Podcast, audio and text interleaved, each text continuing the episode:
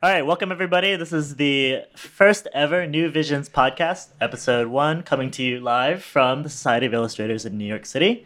Um, I'm John Lee, part of the New Visions committee that's chaired by Jonathan Bartlett and also has Jensine Eckwall and Yao Xiao on it. And we're here to talk about contemporary illustration topics and issues and things that uh, need addressing in our industry. Um, so first of all, I want to thank everybody for tuning in. Um, big shout out to all of the RVA crew that's in the uh, live chat right now. Um, if you guys haven't, please check out the previous talks that we had, the Stories Matter podcasts, um, also on the Mixlr and also on YouTube through the Society of Illustrators. Um, this particular podcast is going to be a continuation of that of that particular conversation, and we're trying to be a little bit more detailed, a little bit more nuanced, um, and hopefully we can have a really engaging conversation that is uh, more targeted. So today, today we're going to talk about illustration education. So this is a shout out to all the 2016 graduates. You guys are all out there going to the real world, um, and it's a scary place, right? Like it's a really scary place. But hopefully your education has prepared you for that, or not. And we're going to be talking about a lot of that stuff. Um, with me are my my gracious and my intelligent and beautiful and talented um, guests who uh, have a, a, broad and wide um, ex- you know variety of experiences with education. We have current students, recent graduates, people who, are, who have been teaching for a while now, and they're all professionals and they're all working currently. So hopefully they'll um, well. I don't want to talk for you guys, so maybe I'll just go around kind of introduce yourself, uh, whatever you feel like you the world needs to know about you. so, Cynthia. Okay. All right. Hi. Um, I'm Cynthia, uh, and I am going to be a senior at uh, Maryland Institute College of Art, MICA, um, in the fall, and uh, yeah, I'm I'm the current student. Um, I'm Marcos Chin. I am a freelance illustrator in New York. I'm originally from Toronto, and I also am an adjunct instructor at SVA. Hi, my name is Aya Kakeda. Um, I'm a freelance illustrator. Um, I currently teach at MFA at FIT, um, MFA illustration at FIT, and I'm originally from Japan. I'm Annie Bowler. Um, I'm a recent graduate, just graduated this week from SVA's MFA illustration program. Um, and I have a very strange educational background. I did a little bit of health sciences and medicine. I studied philosophy for a while. So I bounced my way into illustration. Um, and now I'm here. Great, and I'm uh, John Lee. I also I'm Annie's classmate. Actually, we just we just graduated on Wednesday, which is crazy. Um, but I'm also a freelancer, and uh, I've I've taught as well at, at the undergraduate level.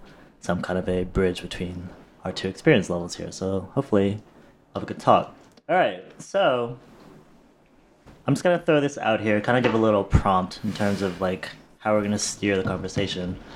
Um, so with the new visions, kind of, uh, especially with the stories matters talks, we're talking specifically about diversity and inclusion, and those are like some pretty buzzwordy words, right? Those are like the the, the buzzwordy words.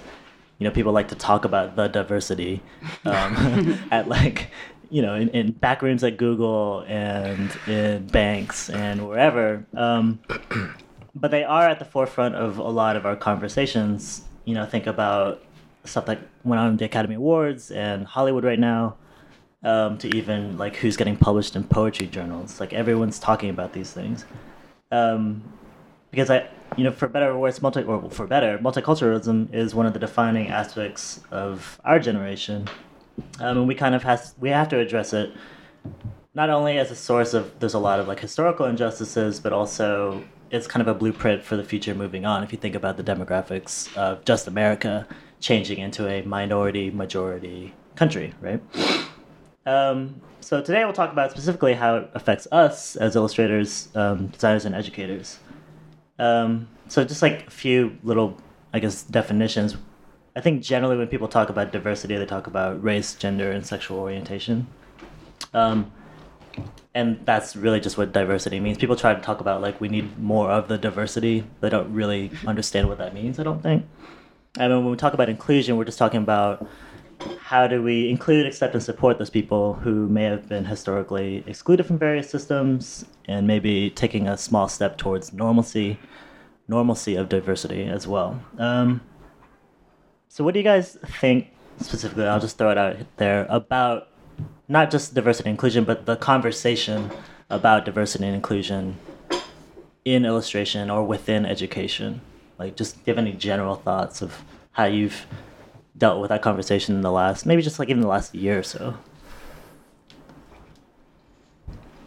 Um, well, I know at SVA, um, we kind of, I feel like our, our group, um, our cohort of classmates kind of fell into the conversation. I'm not sure that it was actually brought up at all by our faculty members or any anything within the program. I feel like because of the the diversity of our backgrounds coming together, that we sort of brought up that conversation. So I'm not sure what, what other people's experiences are um, in the classroom, whether there's a, a, formal discussion of it or or whatnot. But f- from my experience, and I'm not sure if, if you agree or disagree, John, it was it was really up to us to decide we wanted to explore that as a as a cohort, um, which I think we did sometimes well and some other times less less well. Yeah, yeah. I know in my experience, I mean, I haven't been a student in, gosh, like over 15 years.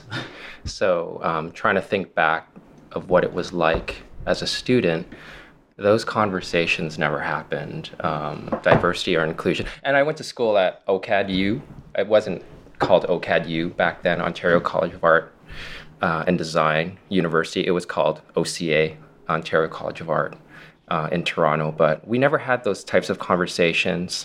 Uh, my friends and I, my classmates and I, um, uh, I feel like for us, our main concern was just to learn about illustration as, you know, the craft of creating images. Mm-hmm. Um, and in teaching at SVA, also, um, as Annie was saying, it hasn't been formally brought up within the classroom, even though a lot of my students are of various, you know, ethnic backgrounds. Sorry.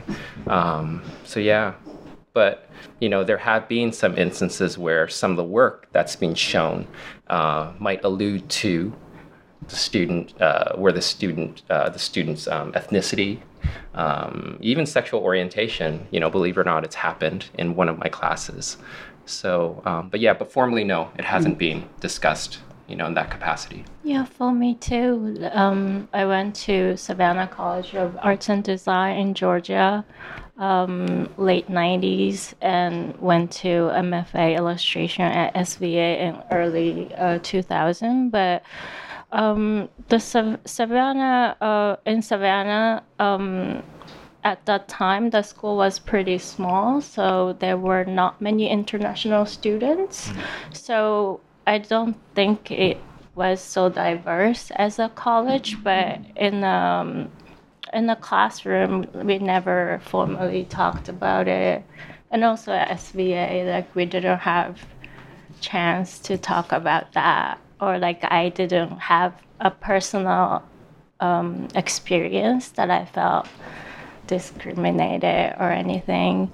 Um, but of course, um, at teaching at FIT, I see a lot of students who are international for, or uh, from um, diverse background, and they their project sometimes could be it's it's all about their personal voice, so mm-hmm. it'll um, have some sort of um, voice about their culture, their own culture, and things like that. But yeah, in the classroom, we don't talk about. Um, I feel as though, yeah, definitely a lot of the, the work that deals with diversity is very self initiated by the students. Um, I think it really depends on the conversations that are being had, like at the school, on the campus, and within the city um, or within media. Uh, I feel as though I've seen uh, a lot of these conversations. Of course, not like the majority, but there are definitely students creating work uh, that are based on things like uh, culture um, you know, gender, sexual orientation, just uh, examining themselves and examining how they occupy the space that they're in. Um, and I think as because it's it's happening more and more as like uh, diversity becomes more prevalent in just uh, you know topics in media in common you know com- common conversations that we have. Uh, being in Baltimore, uh, we had the uprising, and you know that definitely inspires a lot of conversations about race and, and power and equity. Um, so I feel as though you know uh, as as we kind of as a society move on toward talking more about uh, race and uh, what makes us different, I think education also needs to adapt to be able to help accommodate these students who want to talk about these uh, issues in their art. So was that uh, so? So what you were talking about was it cross disciplinary? So it was just illustration, maybe like fabric arts or not fabric uh, material arts and design, uh, painting, etc. Yeah, I think Yeah. there's definitely um, you know all around like the campus, you know, conversations are being had outside of the classrooms and within the classrooms, and Okay. uh, students who feel personally affected by the events uh, have created some pieces and And were your were your professors helping to facilitate a safe space for the students to be able to like express that and connect it to their work? I think it really depends on uh, the the people, um, like both both the students and the and the teachers. They're, you know, uh, I think all across the board, there's some teachers who might be more understanding, depending on where they come from and like their level of understanding. Um, so I think that. Uh, you know, uh, also successful conversations about these sort of uh, you know pieces that might talk about these sort of issues are also dependent on like uh, your classmates and you know how well the educator can lead those conversations. Yeah, totally. Yeah, I think it's interesting too because um, part of the reason that this particular podcast is about illustration education, and as I mentioned to you guys in the email, there's been, you know, a, a broad cross section of American universities, uh, even private institutions, art colleges that have had protests um, on campus protesting various things from the racial demographics of the faculty to the curriculum, like what things are being taught um, as canon in, in, in art history. Um, so we had talked briefly about how RISD had protests uh, in April, but that's like one of many from, from VCU to Yale to Mizzou to there's all sorts of you know every school um, in the U.S. basically has has felt the impacts of this, which I think it goes back to what you're saying. It's academia is not outside of that. You know, we, we think of academia as being this kind of like insular thing that is, um, I guess, buffered by the effects of the real world, quote unquote. but I think this is kind of borne out that like this stuff does affect um, students, faculty, staff alike in in academia. um, so, uh, just real briefly, I kind of wanted to, to to talk about the demographics. So we, we talk about like this stuff really anecdotally. So there's a, there's a few numbers that I think is really interesting. Um, and it's kind of we talked about it briefly in the last Stories Matter podcast too, where so eight percent of art graduates make a living as an actual artist. This is from BFA, MFA, PhD.com using the U.S. Census data from 2009 to 2011. 17% of those actually got into education and teaching, which I think is interesting. Um, in New York City alone, in New York City is 33% white, 74% of the people that uh, are making a living in, living in the arts with arts degrees are, are white. So there's a big, there's a very large uh, discrepancy there. And New York City is 23% black, but only 7% of the artists with art degrees are black. 29% Hispanic, 10% artists, 13% Asian, then 10% actually become artists.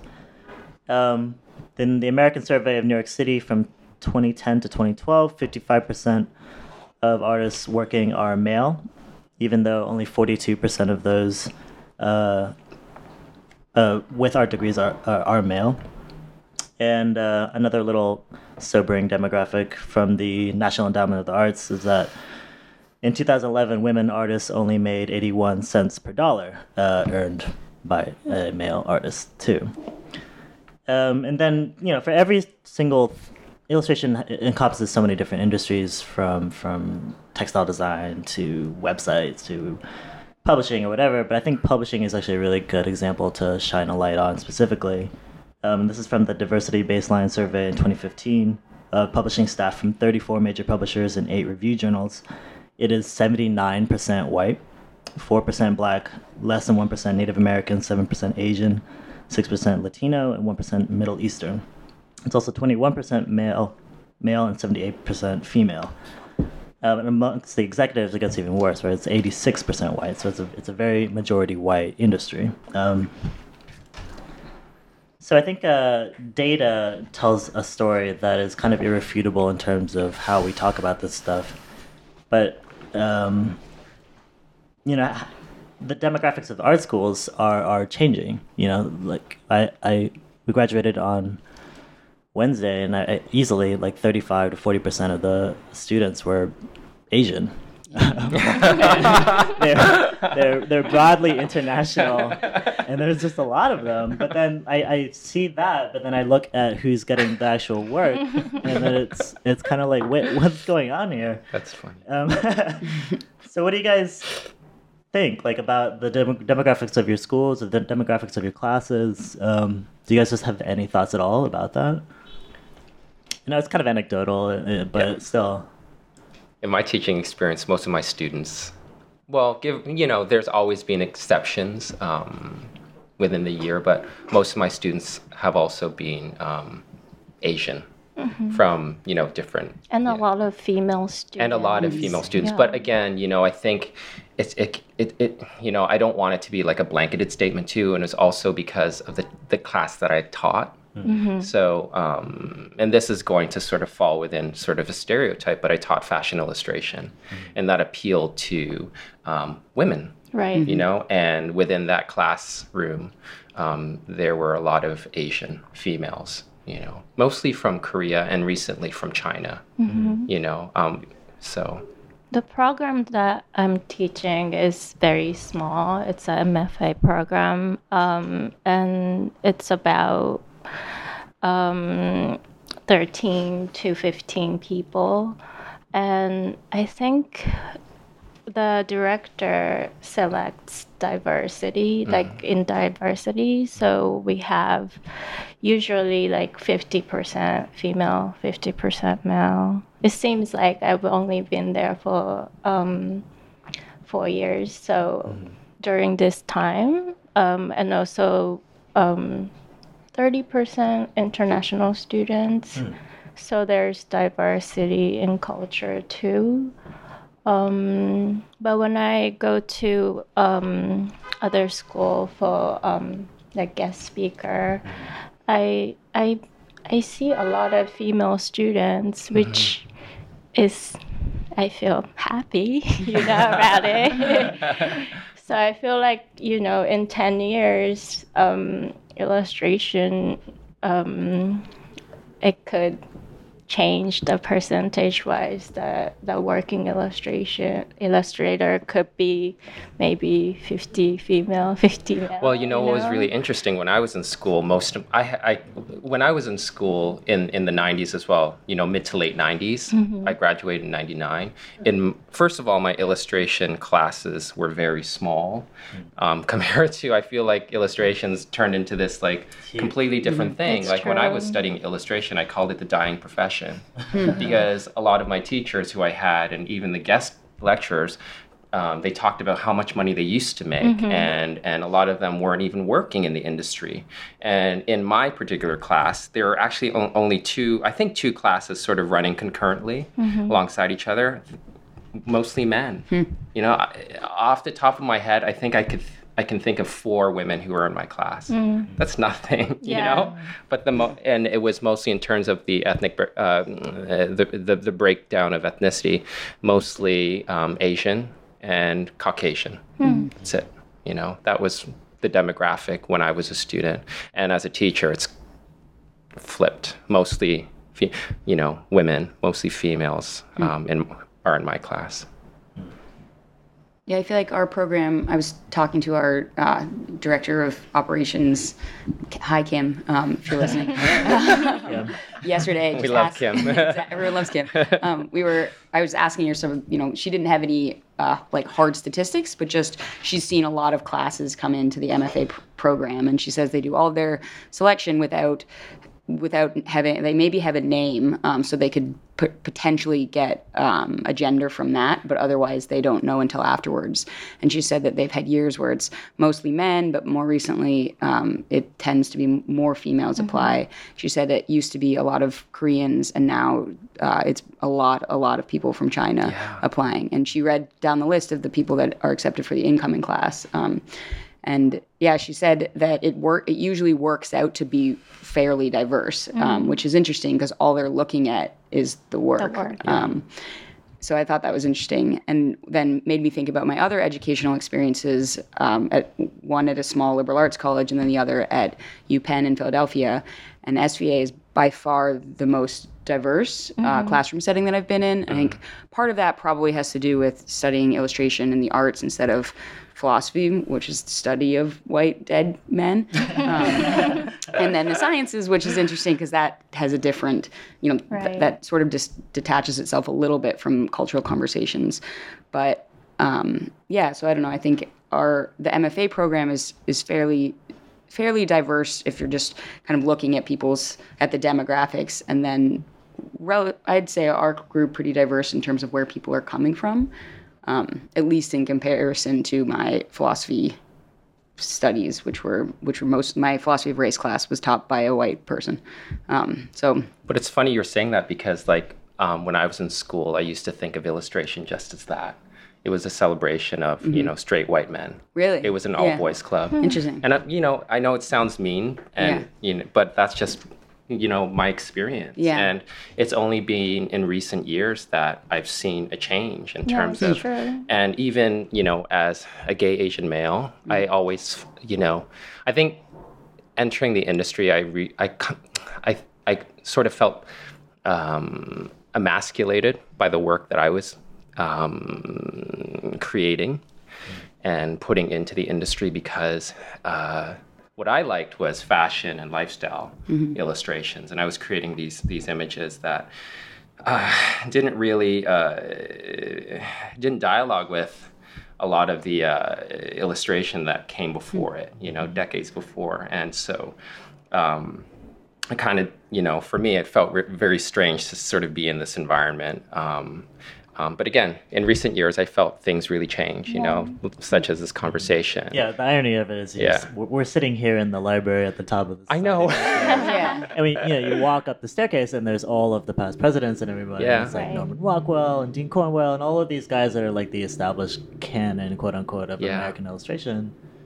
But now things have like have really tipped to a point Mm-hmm. where we're having this conversation next to all of their like drawings and stuff. Yeah, when I was in school in late '90s, um, there were like an unspoken um, understanding of like if you're a female illustrator, well, you're gonna be a children's book illustrator, and like no way editorial Right. kind of um, thing, but. Um, also, the faculty that I had at the time, all the female um, faculty were either um, children's book illustrator or um, like fine art um, uh, artists. So,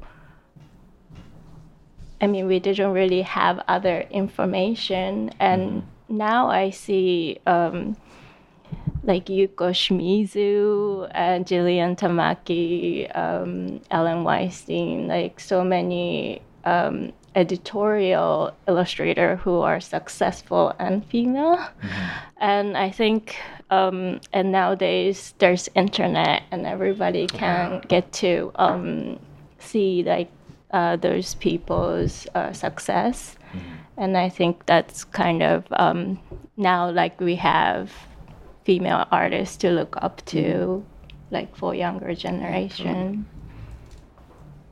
So at MICA, do you have the same perception like in MICA, or I feel like it's a very unique perception of, even just like SVA in general, like SVA is kind of a unique case in terms of being in New York and having this the makeup that it does. Um, I know that's not true in a lot of art schools. Like RISD has been one percent black since the 1960s, uh, and like that's been a constant kind of thing. So it's kind of that makes me pause, you know. And, and I know a lot of art schools in, in the U.S that are not in such a cosmopolitan area, they they kind of have these these problems trying to attract, or even just like letting these people in, in a lot of ways, uh, letting more diverse students have access to it. It just seems like an impossible feat for them to accomplish, even though it, it should not be at all, right?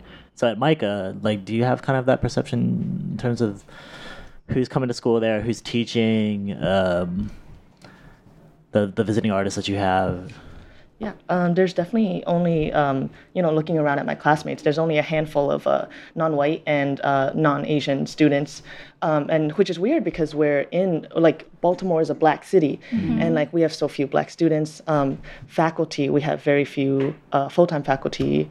Um, I'm sure it's not too different for adjunct. We have very few um, people of color, and then so like who is uh, then then we have like some educators who you know become our like token diversity person. And then you know then that's a big responsibility right to take uh, for a single person on campus. Or not a single person but just like um, there's only a handful you know? Right. um, and then so it's also uh, in terms of the students who like where are we looking? Like where are we advertising and, and trying to recruit students? Um, is it overseas? Um, is it like why isn't it happening more in our very own community in mm-hmm. like our own city um, are we creating opportunities for those students uh, who don't have the privileges and uh, accessibility to to go to such an expensive college mm-hmm. um, we i think uh, students seniors recently initiated a um, a scholarship for Baltimore City students uh, so that they can have access to uh, becoming a MICA student which uh, you know financially is can be very difficult. Mm-hmm. So shout out to those guys. Good job. yeah, I think the economics of it definitely. Um, it's almost a whole nother conversation in terms of up, mm-hmm. you know. Uh, higher education in America and the access to those resources. Um, but it may be just the byproduct of a small like art school. Like you, it's best to target people that you know can pay yeah. in a lot of ways. Yeah. There's like a weird cutthroat yeah. kind of yeah, but then at the same like time, capitalist like to it. um, that's true. Like, it, but then is that like that's also in its own way like um, just kind of discriminatory or like just I don't know. You you we just uh, if they can't, if we think that they can't, you know. Um, afford it i don't want to that's um but then you know then there should be opportunities to be made especially if like uh, a school wants to create I feel like there's um, a lot of times where like these small art institutions can feel very distant from the communities that they're in, mm-hmm. um, and just like I think it's so important to try to strengthen those bonds between community and and schools, um, especially like. Uh, you know, I think it benefits the students too. Like mm-hmm. how how much uh, are they interacting with the community? Are they staying within their campus and not getting out there and trying to learn from uh, the new environment that they're in? Yeah.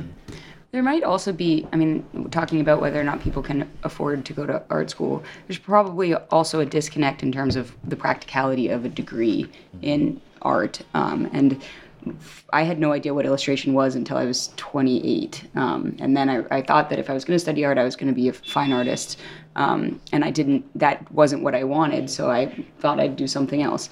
Um, so I think that the potentially when we're talking about getting involved in communities, and, and again, I think SVA is a bit odd because it's in New York and it's impossible to not have New York all over you when you leave your school yeah. Um, just to go, you know, home. But you know it's it's it's introducing what, this is illustration and this is how you make a living. And having you know practical introducing high school kids or younger to the fact that you can have a career in the arts that doesn't have to be uh, you know based on fine art or gallery. I don't know enough to talk about those experiences but um, I, I think that that might also help in terms of okay, I'm going to be a first generation per- person in my family to go to college, and it's okay for me to study something like illustration or design that can provide me a career in the arts that does have an income and can have stability to it if you create that life for yourself. Um, and yeah. I only know about Japanese culture, but but for um yeah, like for Japanese people, if you're a male and say I'm gonna be artist, your parents gonna just kill you. Cry. You know, They're like why can't you be doctor or Yeah, lawyer? yeah.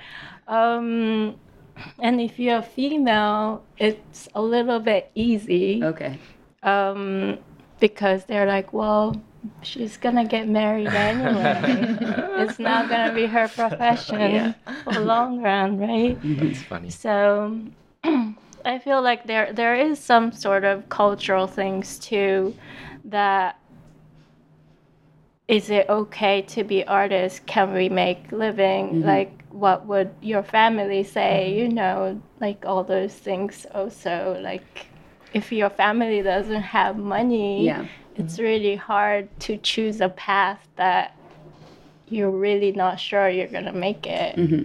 and also i think as you know for the individual too who's who's considering let's just say you, you know because like my background i come from like the lower part of middle income so lower middle income. So the thing is um, for me not coming from a family with not a lot of money I could I wouldn't even consider s- certain schools. And I know there's scholarships and you hear these like stories of like these, you know, students who you know feel less than or come from, you know, like you know, more sort of conservative means uh, or limited means who, you know, attend you know these spectacular schools.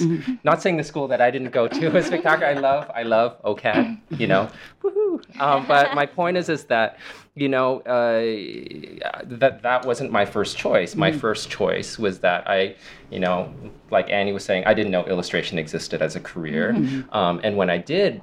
And I, but I knew I wanted to draw. I knew there was such thing as art college, art school, but I wasn't sure if that was something that I could do because, you know, how I was raised, how my brain was, you know, wired was that, you know, you come from a family who moved here to Canada, and you know, um, and your parents, you know, work really, really hard, and it's your job, your legacy to them to do better than them, and so it's not going to happen um, by you being an artist, you know, so so it was kind of this like twofold thing. My parents didn't want me to pursue art, but then I think I didn't want to do it either, you know. And you, and I didn't go to OCAD.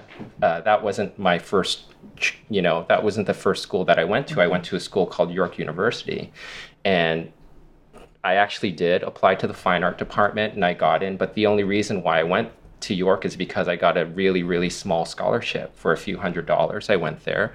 But when I was there, I was still questioning whether or not I should pursue it. And so I was on my way to transferring to the business, a business program within the university. And then, you know, it didn't work out. So, but that was a long winded sort But of. what was the turning Yeah. point? Why did you decide it to go to 'Cause uh, I was illustration? Um, Yeah. And it was like teenage rebellion. I mean, so I kind of did have a money segment, so I might skip ahead to it since we're on the topic already.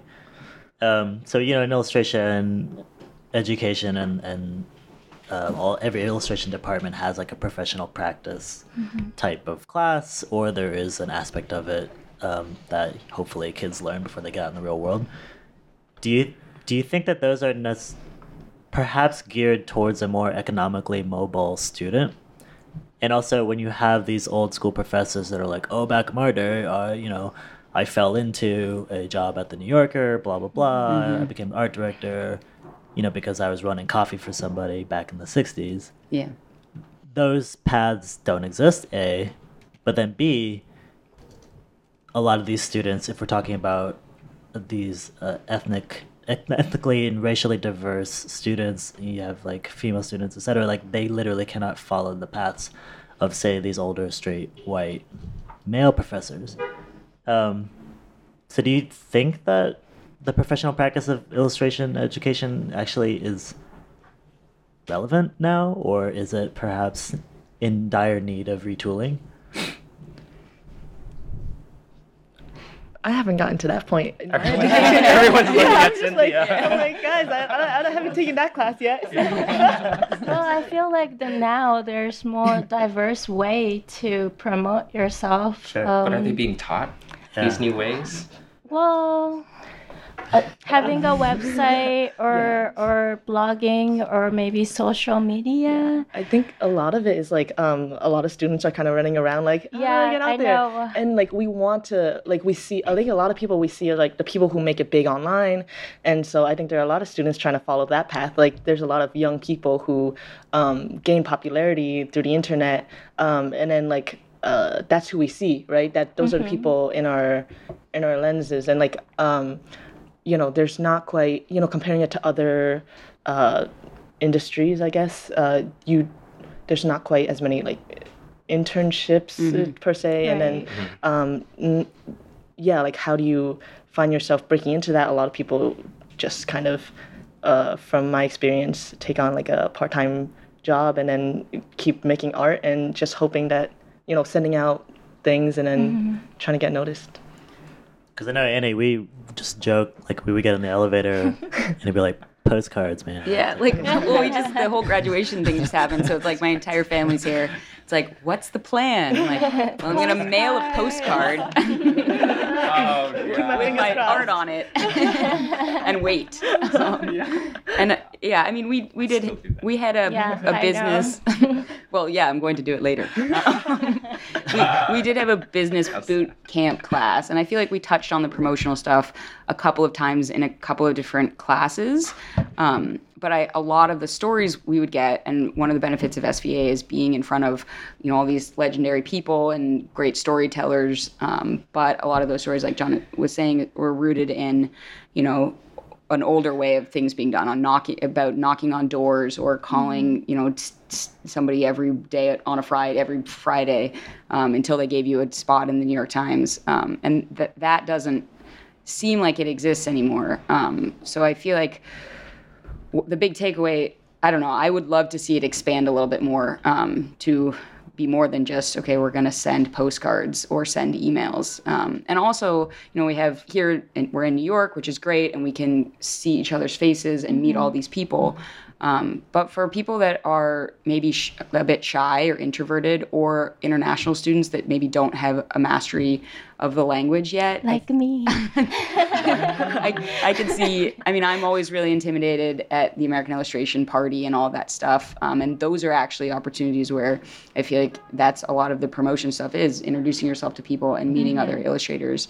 And I, I could see how that it's challenging for me, and I could see how it would be even more challenging for somebody else.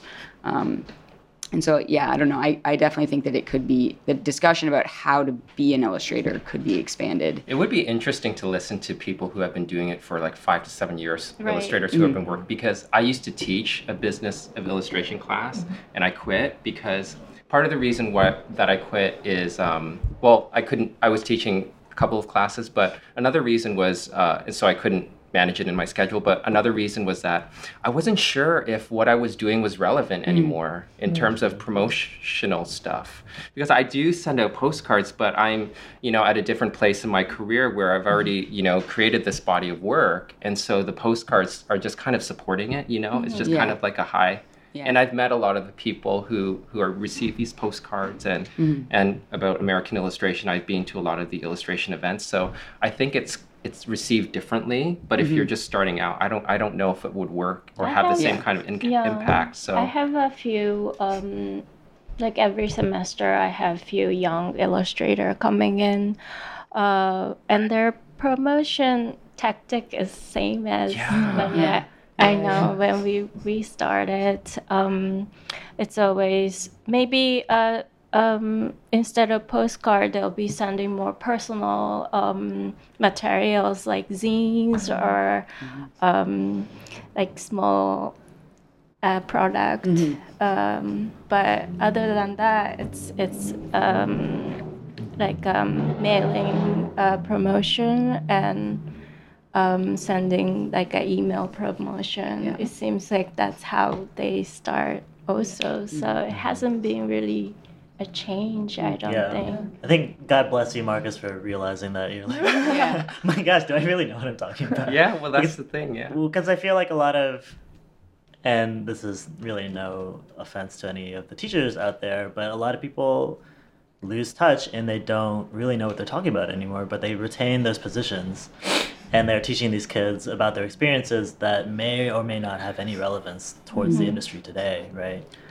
So, you know, one thing that I had written down was like, this. I had a couple students in Memphis. So Memphis is like, it's not New York, obviously, and it's in it's in the Mississippi Delta, and it pulls from Mississippi and Arkansas, and Western Tennessee. So it's a lot of um, working class kids, um, which is great because art school gives them, uh, Memphis College of Art gives them the opportunity to uh, to go to art school, basically, which is great. But at the same time, you know, the institution in its in and of itself did not support working class students very well. He's like, oh, you gotta have like all this mat boards and you had to like frame all your stuff and like buy plexiglass and you have Yeah. to buy this gouache and it's like Those it only use that free. gouache. Yeah. um, but there was a lot of again like a lot of that stuff. It was tailored more towards like an economically more uh, mobile student, and a lot of those strategies just were completely irrelevant to like a working class student who is working three jobs just to like pay to go to college. Um, so I would love also to see the professional practice aspect of illustration kind of encompass a lot of these different socio socioeconomic levels as well. Yeah. Do you guys like have any experiences like people, your classmates, or like maybe students that just couldn't afford something, or like they were trying to make it work but they just couldn't, and then you're just like, I don't. This is what the syllabus says. I don't know. Well, I've never taught like a material class, so I've never had to tell students to, you know, you have to buy acrylic or like this and that. Um, my students just bring what they have, yeah. I guess. Um, Yeah. I don't know. I know maybe undergrad is different because I remember when I went to school, undergraduate, they, they did have a syllabus with you have to have five different colors of acrylic, this yeah. and that. But um, yeah, I, I, I don't know. I'm out. I, it's been not so long. How is it undergrad now? Um, it's it's. I think it's still pretty similar. Um, I I've received like materials list that are as, as long as like a letter size paper, and I just usually ignore them until I have to buy them. Like like I'm like I'm not gonna Smart. buy like all of these things that I know I'm not gonna use as an as an illustrator later on. Um, and I know like uh, there's this group free and for sale on Facebook um, that students use all the time, and we sell everything at a discount. Um, and a lot of like art supplies are you know like people will sell their unused art supplies that they use like a pea size of like paint for their foundation class and then like they don't use it you know later on and they they, they sell it. So i mean I, I always think that's like my favorite resource in terms of like um, buying and selling used items. Like that's really great that students have created that space for themselves That's great. um, but it, yeah it's so expensive Also, digital illustration are so in now, and those things cost money, Yeah. like all the pads. Right. and yes I and then they break and then yeah. Do they? Does the school undergrad or graduate offers that kind of? like do they provide it for free No, like they have a lab that Oh. you can go. Or, Yeah, there are those things. There are like labs and things, but like hours are always limited. So like like um you know times that they're open and things like that. Uh, so I mean there are ways of getting around it, but it's not like the most convenient. Right. Yeah. Um, back to like the business class promo stuff. See, and, part of me is also thinking too, like, you know, in, in terms of self promotion as well.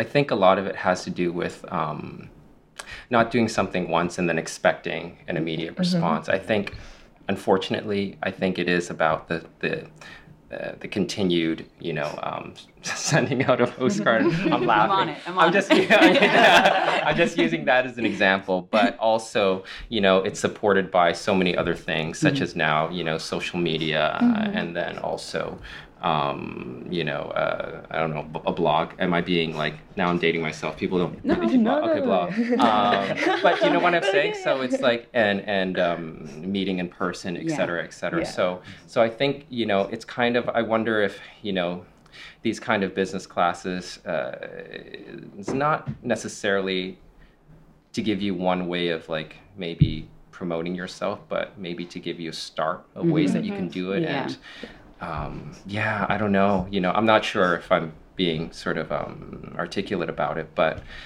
um, I'm bringing it up because uh, alongside of my illustration, I'm also, you know, I took a year off last year uh, for sabbatical and I interned for a f- uh, couple of fashion designers.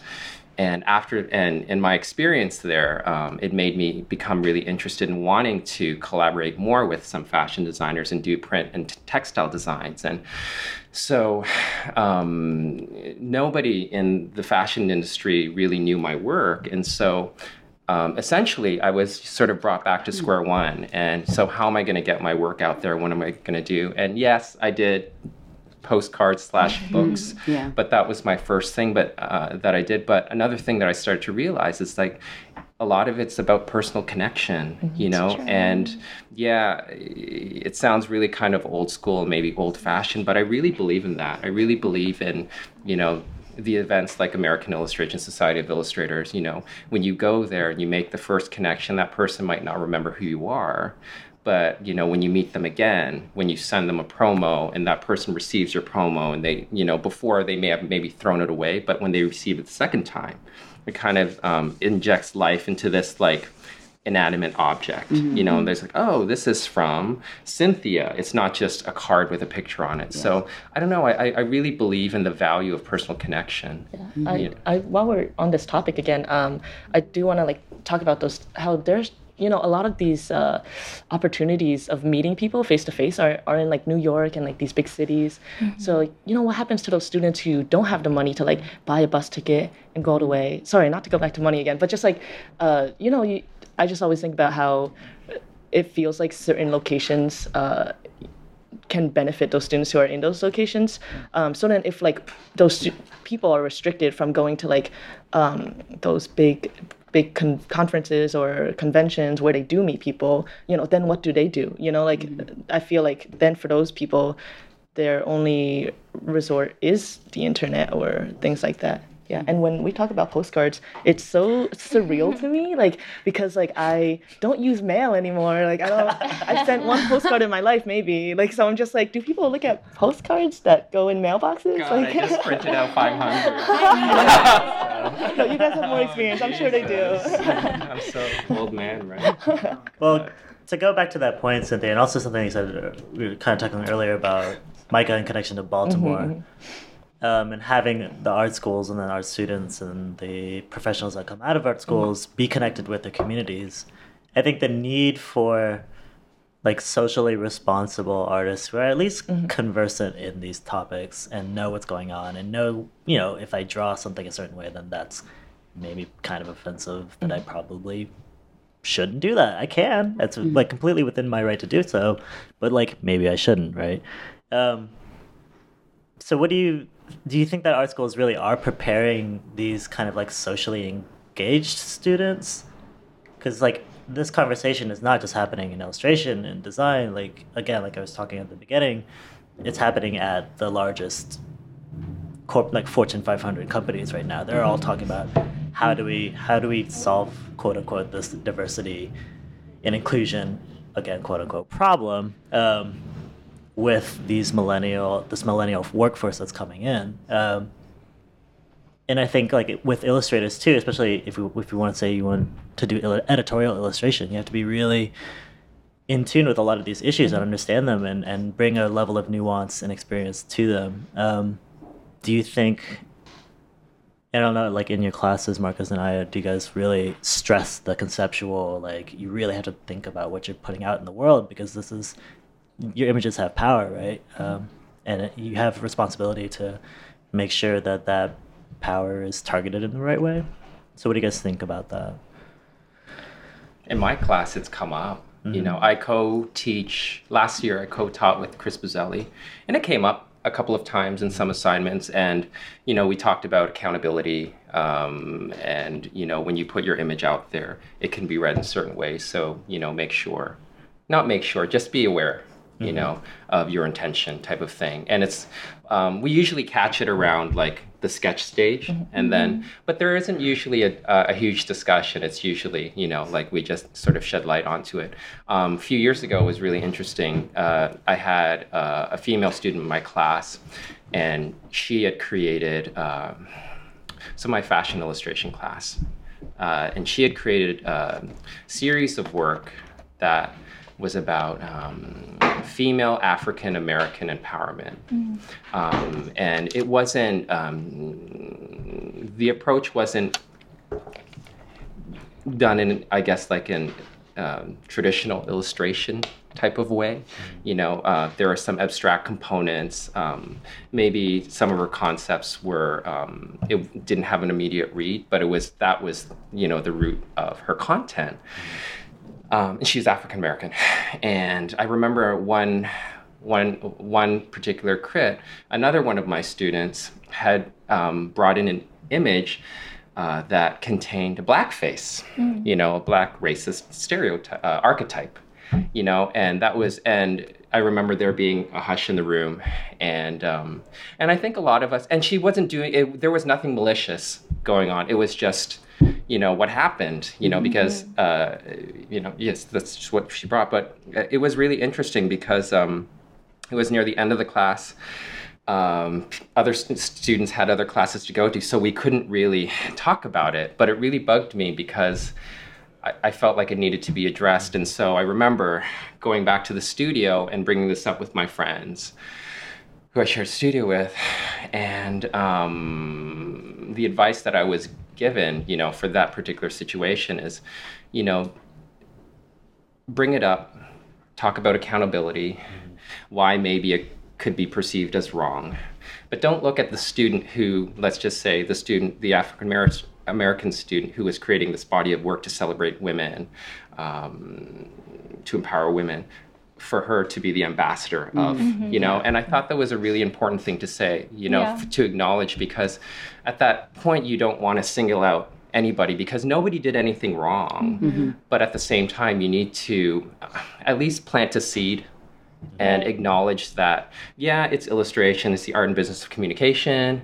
but at the same time you know it's not just about making images you know when you put your images out there um, they have some kind of meaning um, that could be interpreted in certain ways and you know we have a responsibility about it Yeah. so and it is nice to have a classroom full, full of like diversity Yeah. because you never know like maybe you're offending somebody but if it's a classroom full of just one uh, racial or like um, you know you never it never comes up because but even like drawing you know Yeah. for lack of a better expression like the chinky eyes you know to represent asian people Hmm. you know it's like do they still do that? Well I, I mean i've been working for like 14 years and then a student as well so you know but within that time i've seen it you know. Right. So wow. you know. Hmm.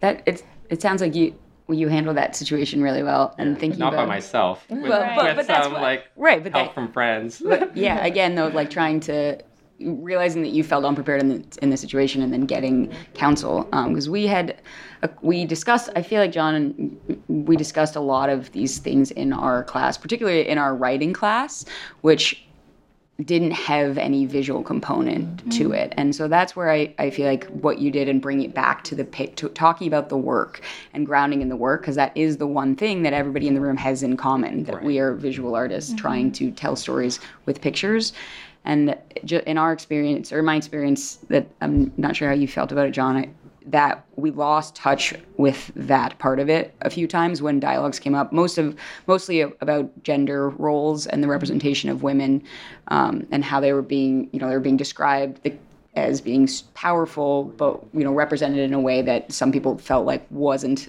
wasn't conveying that. And i think we really miss an opportunity to talk about to really attach to the visuals in in that situation that came up in our class.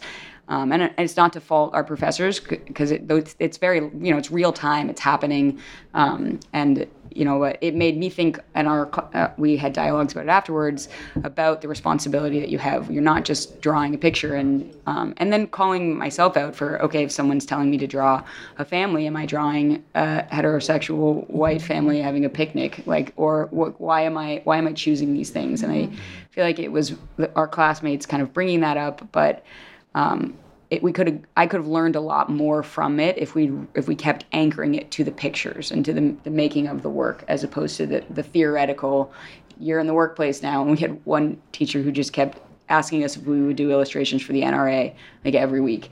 Um, I was like, maybe I don't know. but, the answer is yes for two point seven million dollars. Yeah, exactly. Because it was always like for an ungodly amount of money. But you know that it was we. I think there was there was an honest attempt to have these conversations, mm-hmm. but they were separated from the work that the class was bringing to the table. Um, so it's funny as an instructor, I I'm guilty uh, of not bringing up these topics in class. So for an editorial class, classes, you know, your original question, no, you know, we don't. I've never purposely, uh, you know, brought into this class, you know, uh, discussions about these particular things. And as a student, it's never been brought to mm-hmm. me. It's all always occurred in the way that Annie just brought up, you know, through experientially, through mm-hmm. people's personal experiences, and then that just sort of rolls into another thing. But similarly, you know, when I was I think I was in grade 11 and um, and I loved art back then. And I remember drawing, uh, showing my paintings to one of my to a guidance counselor slash English teacher too. And she's she's she's British, and she said to me, she's like, "Why are all the people? Why do all the people in your paintings? Um, why are they all white?" I was like, "Oh, I, I don't know. You know, I didn't I didn't realize it." And then you know, from that moment on, you know, I started to you know be more aware of you know uh, the ethnicity of, of uh, the characters in my work. Mm-hmm. Not sure how that relates, mm-hmm. but I you know what yeah. you said kind of just spawned that thought. So like I, I always think like how how can educators like bring that conversation into their assignments mm-hmm. um, because I've been also noticing you know that these sort of conversations are very student initiated and you know, I think it'd be a good challenge for like as this conversation becomes increasingly re- relevant. Like, how do um, our teachers uh, start like you know create assignments that have students reflect on you know who they are um, and how you know how they feel about you know these sorts of topics, and then and then that will um, you know move on to hopefully create healthy healthy conversation, mm-hmm. and they'll be able to think more critically about these uh, conversations. Mm-hmm. Yeah, because one of the you know the prevailing and also from going through the SVA MFA program, the the real prevailing uh, thread that runs through it is the personal the idea of the personal voice, right? It's your personal content and what you're trying to say, but also how you're saying it and the hand that you bring to it as well. I think that's a that's a great and noble idea, but then I think a lot of the instruction sometimes falls flat in terms of say I draw a certain figure and then in crit somebody says like well why isn't it mm-hmm. asian mm-hmm. or it's not asian enough or there's some kind of like perception of how it should look mm-hmm. and there isn't this kind of um, you know it's not letting me just tell you what my what this is going to be this is my personal like let me figure it out mm-hmm. and there's there's efforts to steer it one way or the other and those conversations don't really occur Mm-hmm. Um, whether that's because of there's some kind of blind spot on the educator's point, or you know, I don't know, but uh, I think that example of you realizing that if you put somebody on the spot, you're tokenizing them. There's that mm-hmm. level of that uh, hyper visibility that a lot of minority students feel too, where it's like I, I feel constantly like I have to do this certain thing because everyone's looking at me to to do it, and they have this idea of what it is already. Um, on the flip side, there's that there's that idea of invisibility, right, where it's nobody's talking about Asian stuff. Or if I put up like a, like a Japanese influence drawing and nobody has our historical context of what that actually means, they can't talk about it, and so the crit just goes silent, right? Um, so yeah, I think I would love educators to like have to have to be able to like tackle these problems because I think they're just going to get more and more complex, like as there's more international students coming into the workforce. You know, a lot of uh, our friends they like they they have work in China and in Asia and in Europe and people are working all over the place. So you have to be able to t- tackle those issues as they come up. I feel. Um, Well, Yeah. that, oh, go, go ahead. I was just going to say to to the you know the the theme of the program being the de- focus on developing the personal stories, like we tell stories, and I think that's really important. But one one thing that I it is also important to, to realize the context of your personal story as it relates to those that are around you, mm-hmm. and that we you know this was same as at my liberal arts college really focusing on developing each individual student to their own potential but sometimes i think that can be uh, if you don't also develop the ability to look outside of your personal story mm-hmm, mm-hmm. that that can fall short. And, and i'm not sure if that's what you're referring to john that it, there could be more effort put to this is what you're doing and this is your voice and you, you need to be able to defend your work and speak intelligently about it mm-hmm. and also recognize that it, it does impact people that are not you. Even if it's your personal journey other people are going to be impacted either positively or negatively about by it sorry what were you saying? No, no, I was just thinking about my class that I'm teaching because it's about uh, personal voice and developing um, your artistic voice. So, um, like in the beginning of the class, I would give assignment according to like starting from learning who they are as a person, and that includes backgrounds, of course, their culture, uh, who they are, um, or like uh, childhood stories.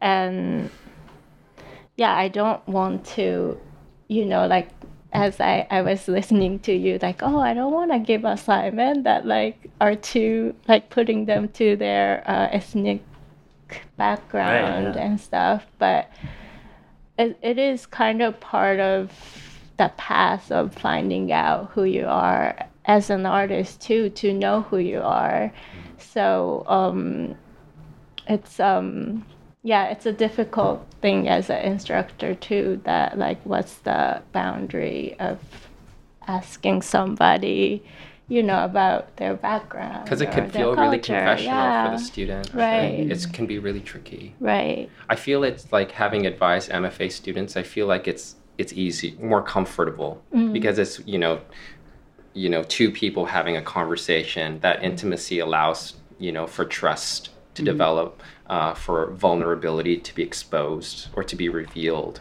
and you know. The, the sort of those two things, you know, help build stronger relationships. But within a classroom, that's you know, uh, you know, people from all different backgrounds, some of whose English might be better than others, some are who may be shy and others who are more extroverted. All of a sudden, it's it's it's a lot more challenging to to uh, have these conversations. And in my experience, a lot of these conversations happen after class.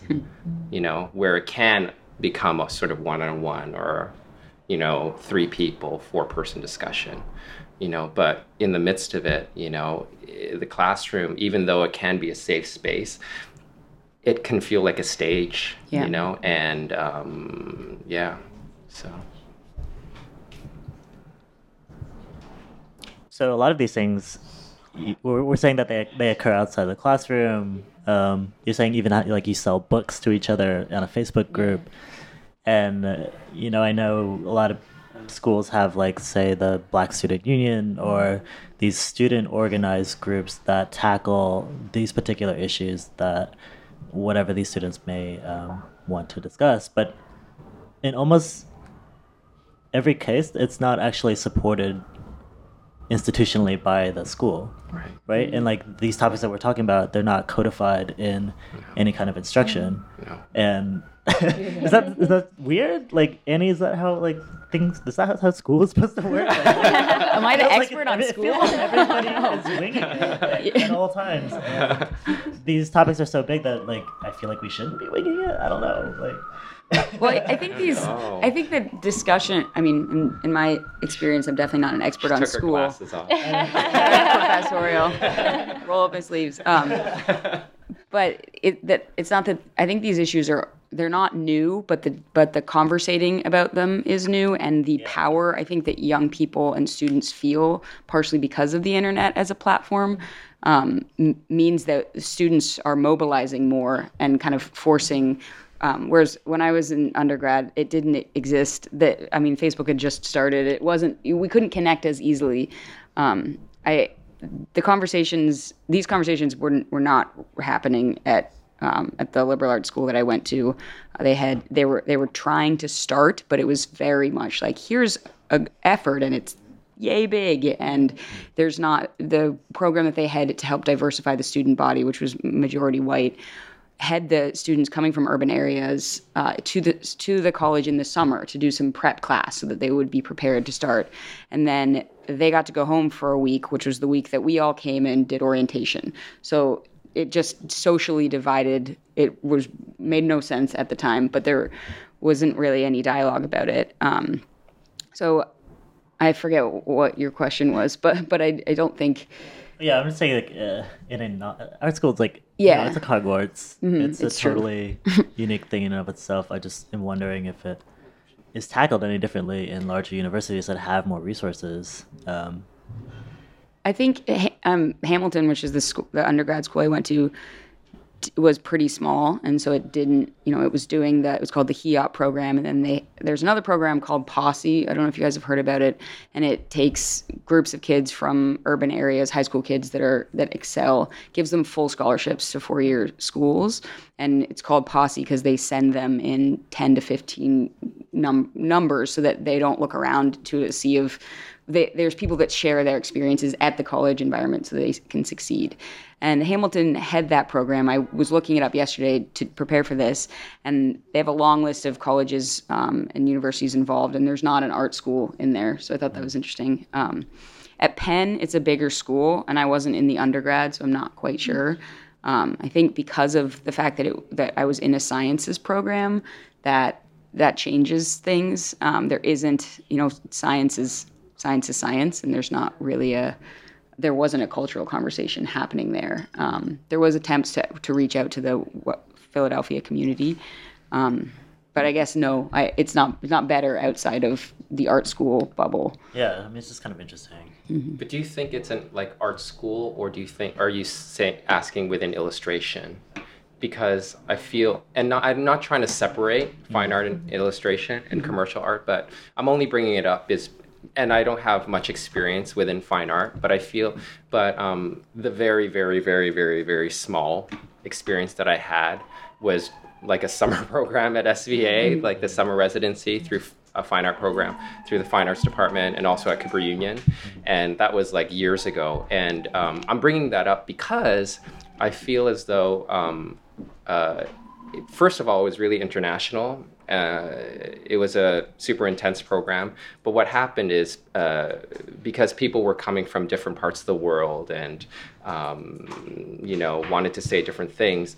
Um, they said it through their art. So you know they weren't given assignments, and I felt felt as though like there wasn't also this kind of you know uh, at least when I went to school, uh, it seems like there's this kind of trajectory that you need to sort of follow um, as an illustrator. You know, you you you finish school, you um, create a portfolio that sort of appeals to book or editorial or advertise, like things like that. There's like that kind of a function, and so within that kind of work is, you know, I like I feel like it could be really challenging to bring up you know these types of topics within assignments. Not saying that we shouldn't and not saying that you're saying it should be codified within this particular institution but i felt like within my experience in this sort of fine arts setting um, people had a lot to th- say about you know their own history their culture uh, you know et cetera et cetera gender sexual orientation. Um, it was just uh, much more open because what they wanted to do with their work after that was continue that dialog They, it wasn't that they wanted to get another editorial job or do this job or that job. They had um, a particular story or vision or concept that they needed to express and dialogue with what was happening in the world around them. You know, so yeah, I don't know. I think it's really tricky, you know, because I wouldn't know how to. I love the question. I wouldn't know how to do it within you know, in illustration Yeah. Right. context. I don't even know if mm-hmm. context is the right word, but maybe someone else does. Maybe mm-hmm. someone out there knows, you know, because I think it is an important, you know, talk to have. Even in your program, the MFA, S- SVA, you know, s- some students, you know, have created projects um, that you know have an impact socially, that mm-hmm. impact the community, and they've, you know, like uh, one of my former ad- advisees, um, Ryan Hartley Smith, he had created uh, this guidebook.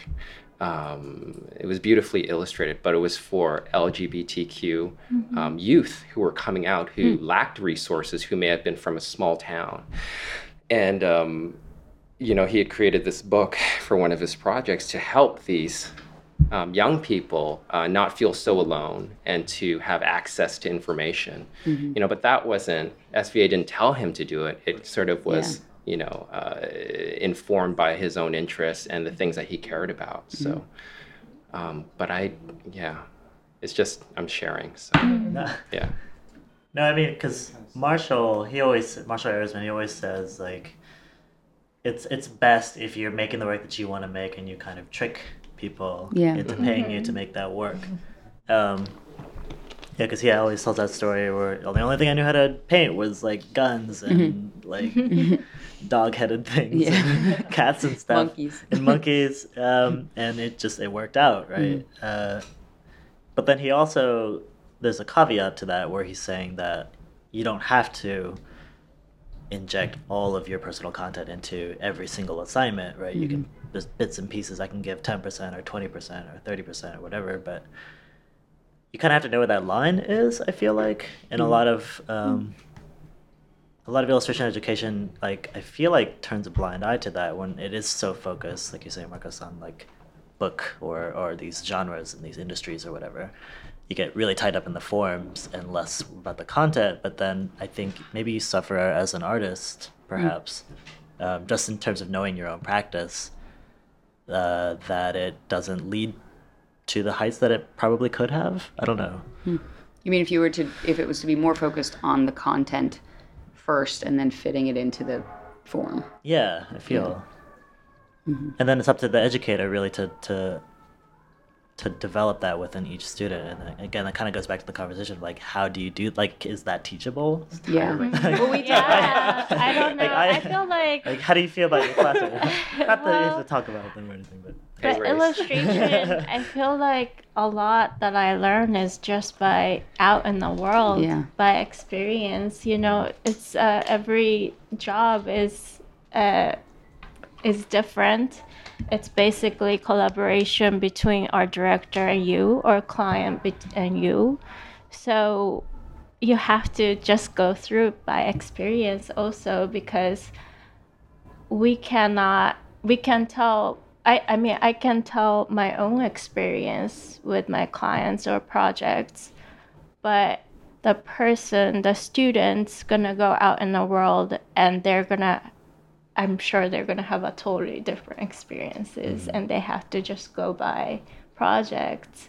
So some of the cases are very hard to teach. Mm-hmm. I mean We did. Um, we had to do a influences presentation at the beginning of this year for our thesis class, and then we had to do a context presentation mm-hmm. towards the end of the year. Yeah. And I found both of the influences one was just mostly confusing and people talking about what cartoons they watched um, but as a kid. It was like, wow, so we're all Wow. nerdy kids that like to draw.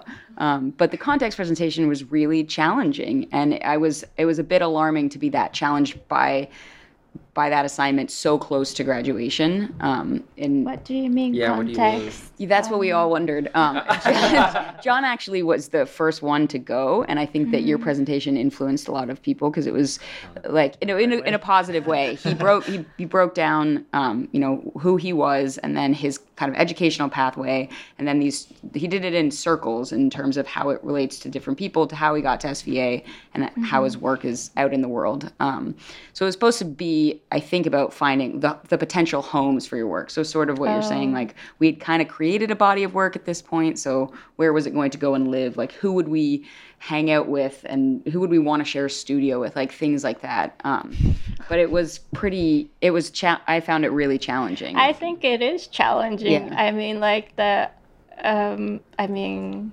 I feel like I want to do everything. Yeah, well, that's and, right. and also, like, it's really hard to put yourself in a box at that time. Mm-hmm. Yeah. Because the world is open to you. Like, Yeah. why would you have to like? But it's just it's also though I th- it's like hard to start when the world is so open and there are Mm-hmm. so many ways to go. I think I mean I think that was the point of the assignment. I Um, see. But what do- what do you think, John? Um, I think it's a step in the right direction in terms of how we should be thinking about Yeah. illustration now. Because we were talking about how maybe those traditional revenue streams of illustration are being closed down in terms of getting paid a middle class living to Mm-hmm. Yeah. do editorial essentially for magazines. Like that doesn't really exist anymore Mm-hmm. unless you really hustle. Um, but then there are all these different forms and, Right. like it literally is up to our imagination to like create these new Mm-hmm. things that don't exist yet I think. but i think the, um, the, the pedagogy yeah. should like have to reflect that somehow and like again it's like a really Mm. difficult I think the school, by visiting different schools and teaching FI, FIT, um, faculty seems like they all noti- notice that the editorial is a dying profession, or not dying, but like it's just a small percentage of illustration practice. So um, I have experience like a lot of school is now teaching how to be an entrepreneur or like a, a different brand, yeah. form of uh, illust- like how you can use illustration and i think that's great and the student could come up with their own idea it seems like and i don't know i feel like it's going to a good direction in that way like being open yeah i mean Marcos do you, what are your students saying in terms of are they do they feel lost or do they feel like they have a pretty clear direction or they feel Um, I think both. Uh, I don't. Hmm, I don't really know if anyone had a clear direction. I mean, two of my former students were sitting behind me. Oh, are sitting behind me. But, I mean, and they're doing well. they did really well in my class, and like they were super focused, and you know, et cetera, et cetera. Um, but yeah, a lot of them, you know, I've heard mixed things because I am friends. I've become friends with former students, um, and I've heard stories of, you know, there's not enough sort of technical training, you know, like to be taught skills um, to help them succeed. Uh, that it's too much about concept, let's just say, um, which makes it, uh, you know, too, you know, entering the industry really obscure and Yeah. it, it creates a lot of uncertainty. So I've heard mixed things, you know. Um, yeah, and and but me personally, I agree with Aya. I think you know what's happened. It's it's really become about entrepreneurship, you know. And to tag off of what Annie was saying, you know, I hate to say it, but branding, mm-hmm. you know. Mm-hmm. And and I'm not a branding expert. I don't know anything about that, but you know, I, I, I have a feeling that it's moving in, in that direction. You know, I don't want to say non-conventional types of assignments because that would mean that conventional would be editorial or advertising. But mm-hmm. because you know the landscape's shifted so much, and there's you know what we maybe no longer have so much of anymore has been replaced with so many new opportunities. You know, so I think you know for me personally, I think it's a really exciting place. Yeah. You know, and um, in addition to the students who, you know, uh, yeah. So period. Yeah. So I didn't really answer your question, but I do. I do think that you know, you know, in my classroom, yeah, I have students who, you know, do know what they want to do, um, and those who don't. You know, you know, it's just how it is. I mean, your classmates, I'm sure, are the same, Cynthia, right? You yeah i guess it, it like i think it's also just really about where they are in life like you can't really force someone to know where they're trying to go and i think that's tough like seeing how um you know how ready they are to have certain conversations and um yeah i think it's definitely a mixed bag of like uh you know, knowing, I guess, conceptual and yeah. Um, but yeah, I've I've also uh, heard mixed things about like. Uh, it's interesting because like we need to as illustration students we need to like balance content and technique and then um, you know i guess it's just a matter of like trying to figure out where you're lacking and where you're trying to improve and then communicating that Yeah. So Cynthia, hearing what uh, Marco says, uh, it might be about branding and creating a brand. Branding. It might be. It might be. It might be about yeah. Okay, we'll say that. Um, but encompassing this kind of like m- uh, multifaceted career that a lot of illustrators have nowadays. What when you're faced with the demographic state of like publishing that we, we covered earlier, where maybe it is like like overwhelmingly white, but then you have to present your brand as this type, you know, as an Asian American yeah do you f- have like some kind of pause about that? Does that make you kind of wary about what you're presenting, or I feel like just play to your strengths. Like, you know, it just makes sense to kind of go with what you know. And then if it's about branding, then you just have to present yourself as someone who, um, you know, has unique experiences and create unique art because of who you are as a person. Um, I feel like that is kind of, uh, you know, relevant in our minds, like how we present ourselves. Uh, because again, we're like trying to uh, present ourselves online and things like that. And like, who, you know, how do we want to be viewed as? Like, some people are very successful at like creating like a, a personality that people know them through online. And uh, yeah, just that sort of way.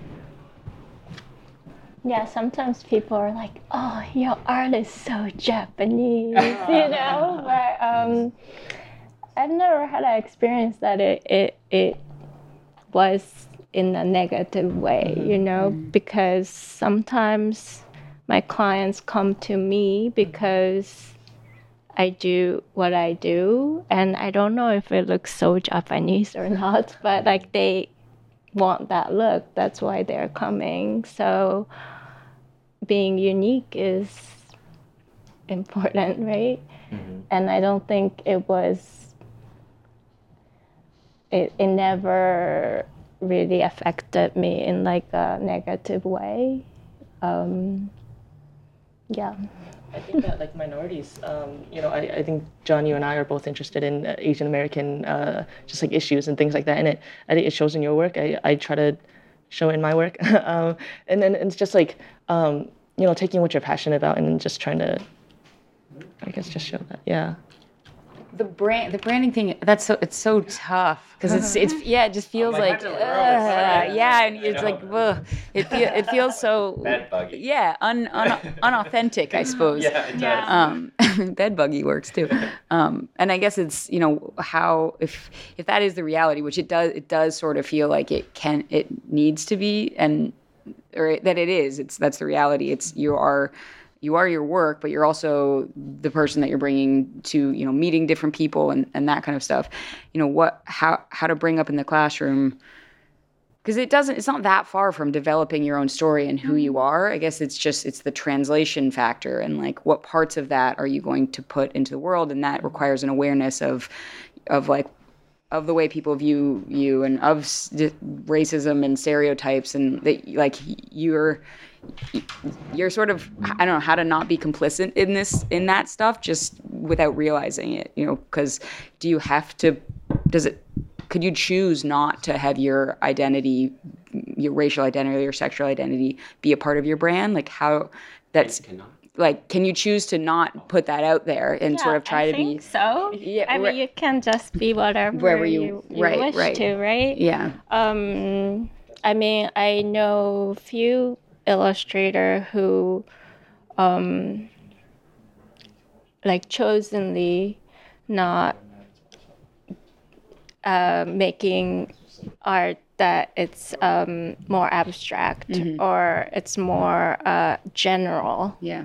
So they could it's for them i think it's more of from a business stand like if your work is more general you get hired more Yeah. or like if you are doing more simple work that you can finish illustration in one hour uh, and not like five days, Yeah, yeah. then it's it's a more um, how do you say like economic Yeah, like yeah, efficient efficient. yeah.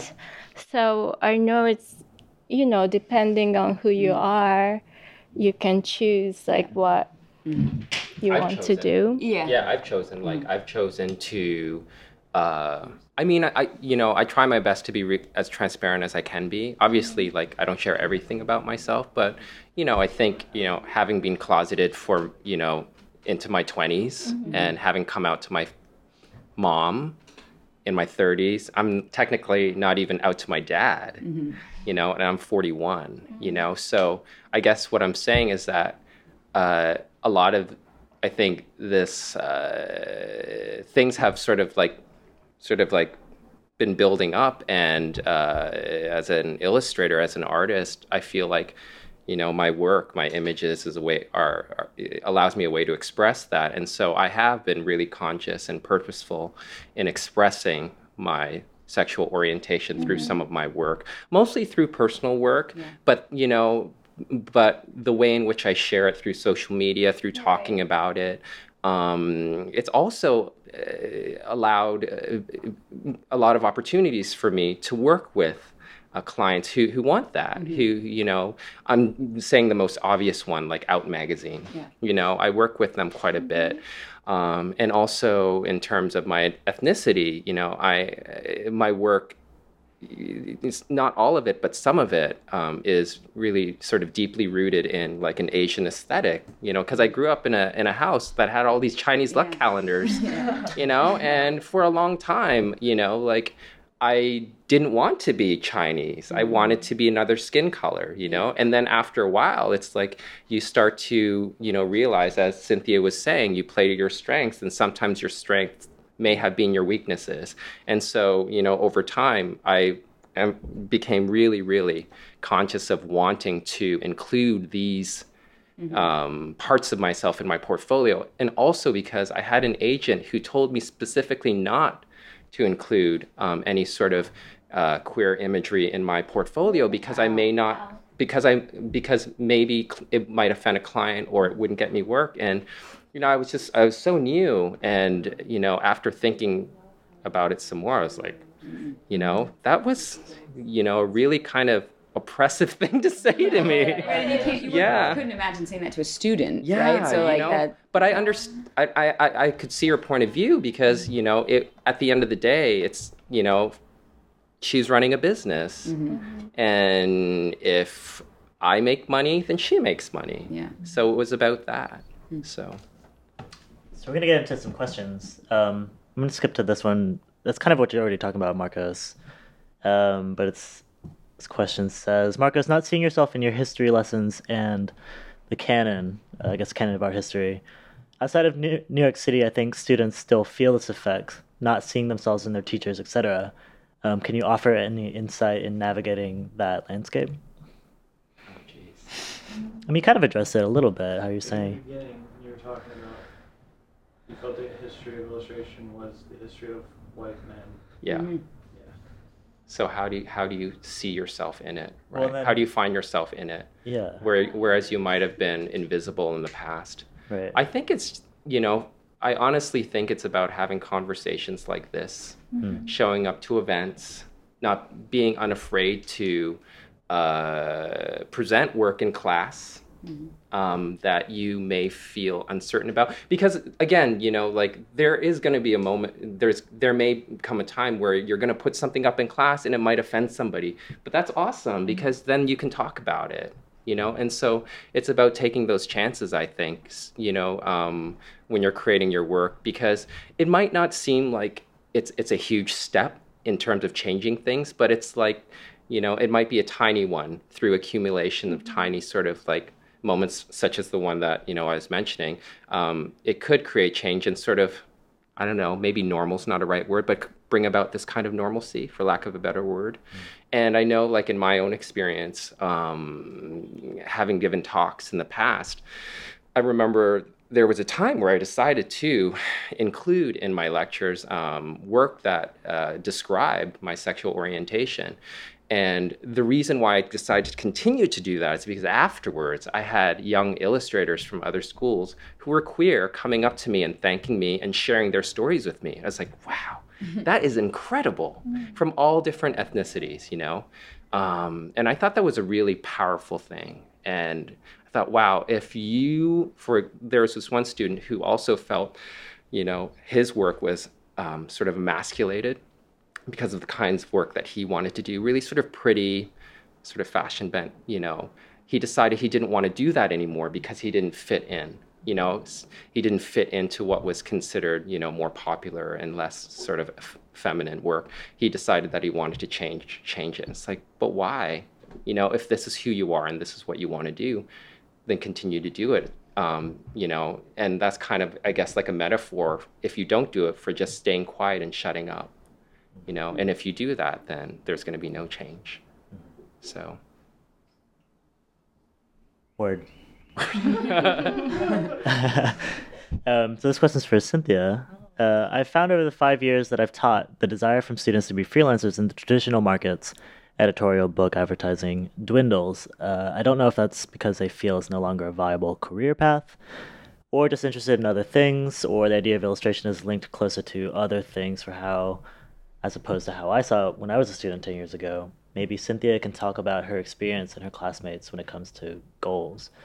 So, do you guys see yourselves as freelancers, or do you see yourselves creating, being part of larger institutions, or? I think a lot of, um, from what I noticed, at least in MICA, it could be different in in other schools. Um, there's a lot of students who want to go into like, uh, what is it, like visual development's really hot right now, and and just like, um, they, uh, I think it's also just more financially feels more financially safe to be like employed by someone like working for like a larger thing.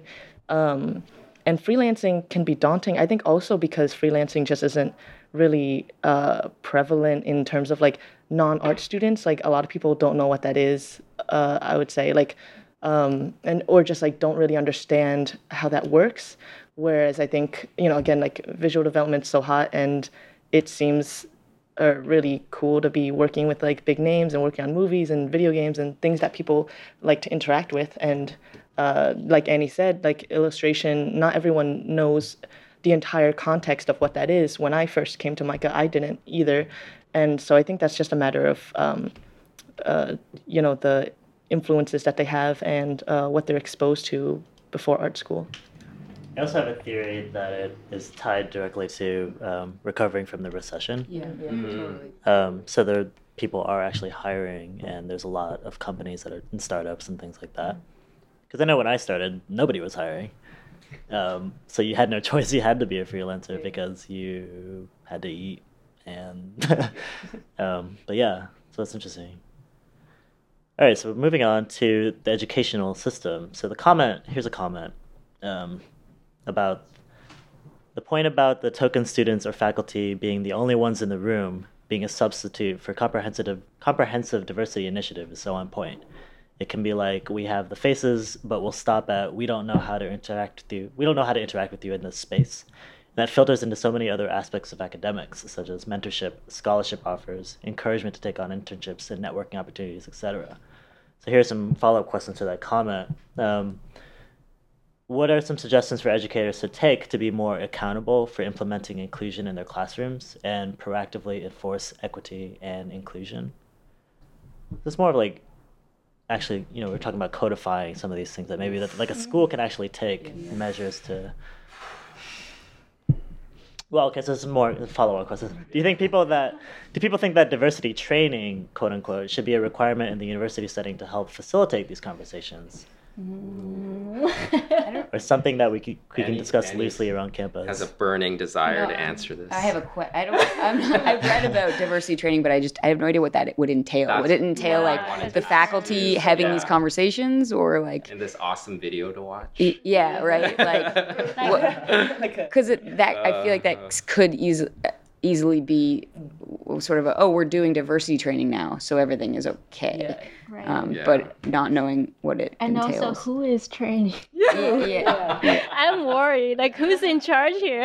right right Uh, yeah, you can pay me to come troll your institution um, and talk about these things. Training, the idea is so broad. yeah, it's like true. Mm-hmm. students have definitely pushed for it, and it like sounds like a great idea, but then you're like, can that cover everything? Like, how often Right. Mm-hmm. does this have to happen? Like, and then it's just like a matter of like I think it sounds great, um, but can it can it is it as effective as it sounds? because it's not only about the way you speak to someone it's not all semantics you know it's about it really is something that comes from the inside of a person like they need to have this sort of uh, deep relationship with wanting to create this type of environment because otherwise it's just going to come off as being fake you know then Well, I think it, it's it's it's good to if there's a place that if some problem happens, then faculty can meet up and talk mm-hmm. about it mm-hmm. because a lot of the faculties in especially in New York, they're all adjunct. They only teach one class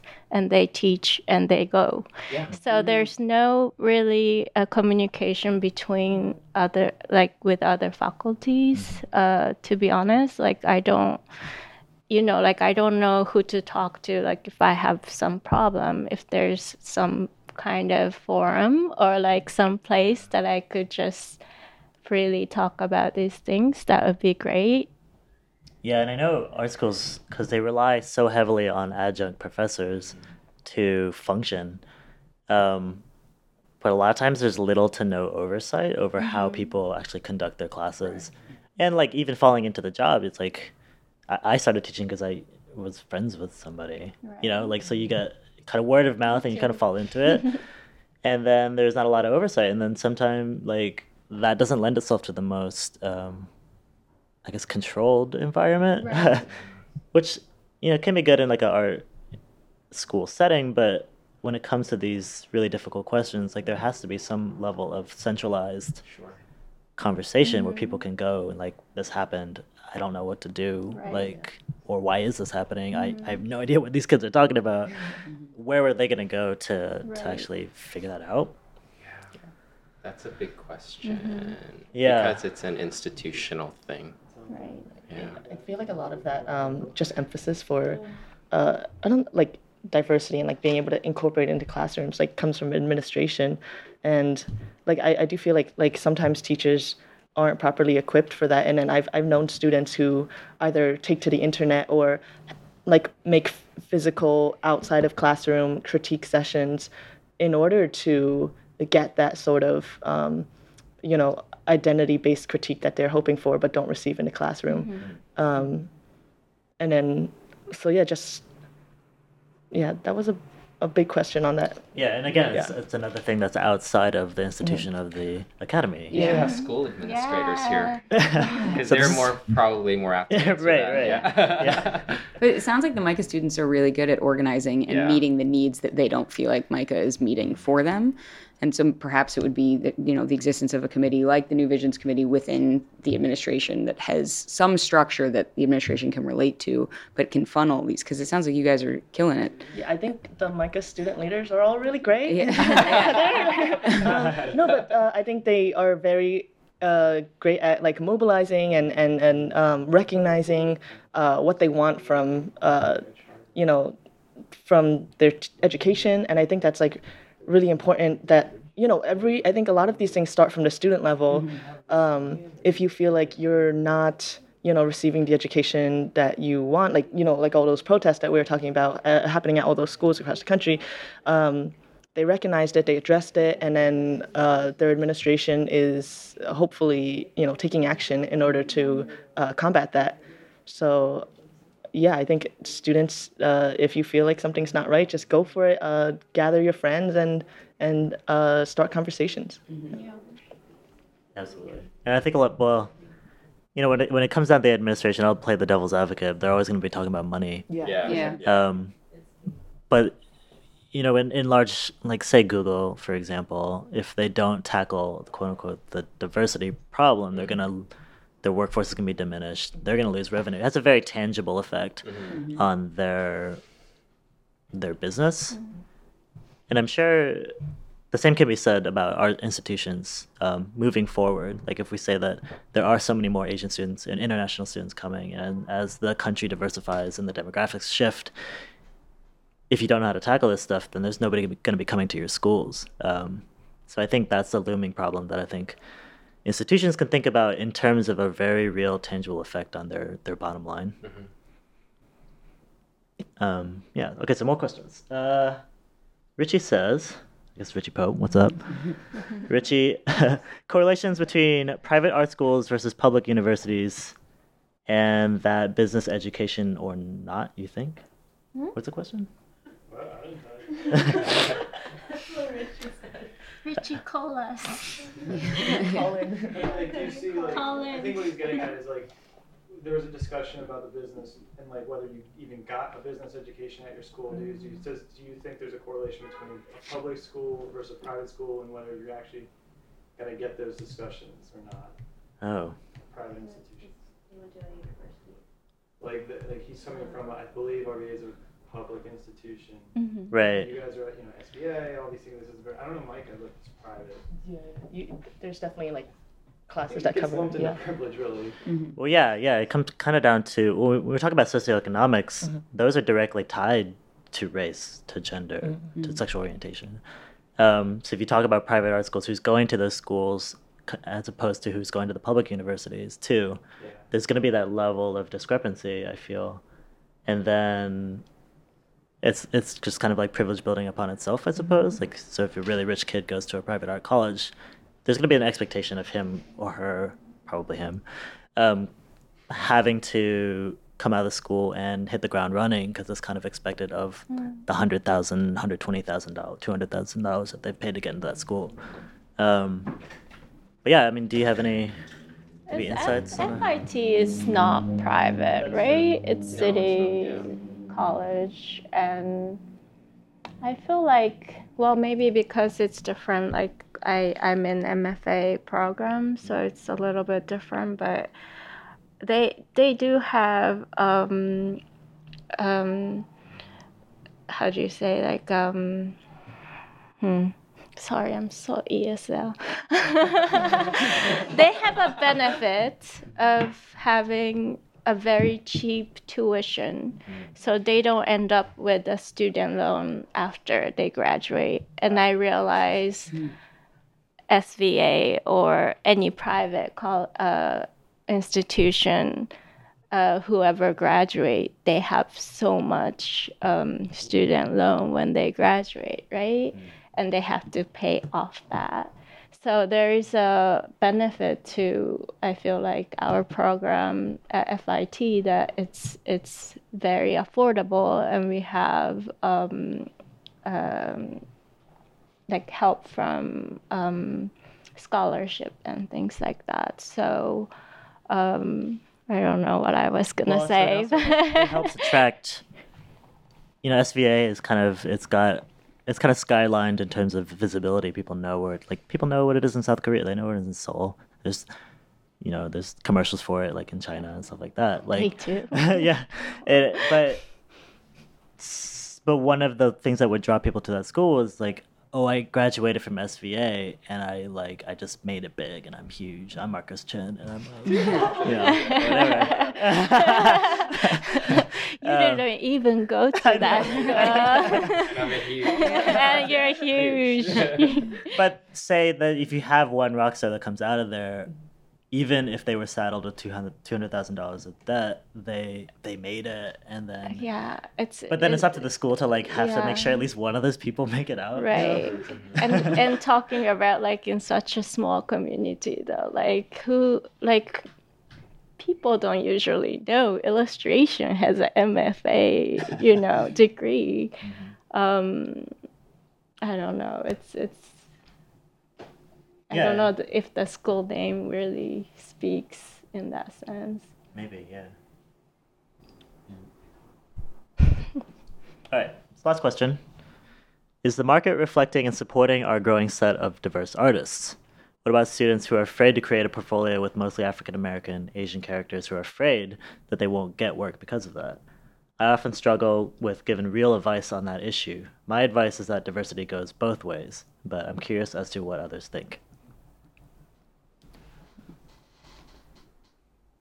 I know that when I was first starting out, uh, I specifically did not.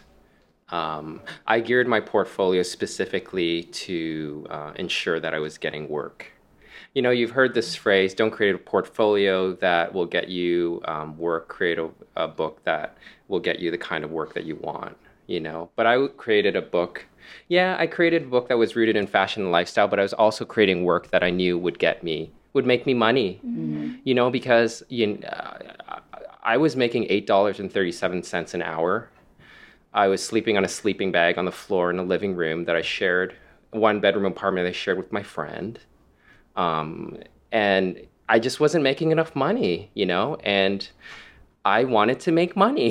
Yeah. I'm being completely honest. You know, my I had zero support from my. I mean, my dad paid my rent once in like the early 2000, like maybe when I was 27. He paid, you know, gave me four hundred dollars because I almost missed rent. But you know, not to be too long-winded about it, you know, back then. I couldn't create the portfolio that I wanted to create because, you know, um, I was afraid, yeah. you know, I was afraid that I couldn't be, support myself. I was afraid that it wouldn't be successful mm-hmm. in, uh, I guess, more of a, a, conventional way or a traditional way, stereotypical way, successful. And I, you know, I didn't have the confidence, you know, like, yeah, I just didn't have the confidence to create the types of images that I wanted to um, because I didn't come from a family who championed mm-hmm. yeah. um, me in that capacity. And so it took me, so, you know, I spent years creating this portfolio that I liked. I enjoyed it, you know, and it's making me money. And I got, you know, I luckily got some, you know, good ad jobs that provided me with more freedom. And it was a very, and it wasn't until 2005 when I moved to New York that, and then I met Yuko Shimizu and Katie Yamasaki and like a whole bunch of like former graduates from SVA who started to talk about the meaning of work, one's mm-hmm. work, and the importance of, you know, one's personal story and personal vision and, and artistic expression and et cetera, et cetera. Like before that, it didn't even matter to me, you know? And so fortunately, I was at a point financially where I could begin to explore uh, topics that were about, you know, mostly sexual orientation and race. But before that, I couldn't. So, you know, I know that a lot of my former students, a lot of my students, they want to just like graduate and like, you know, just, you know, run out of the gate or, you know, mm-hmm. and just like be sprinting.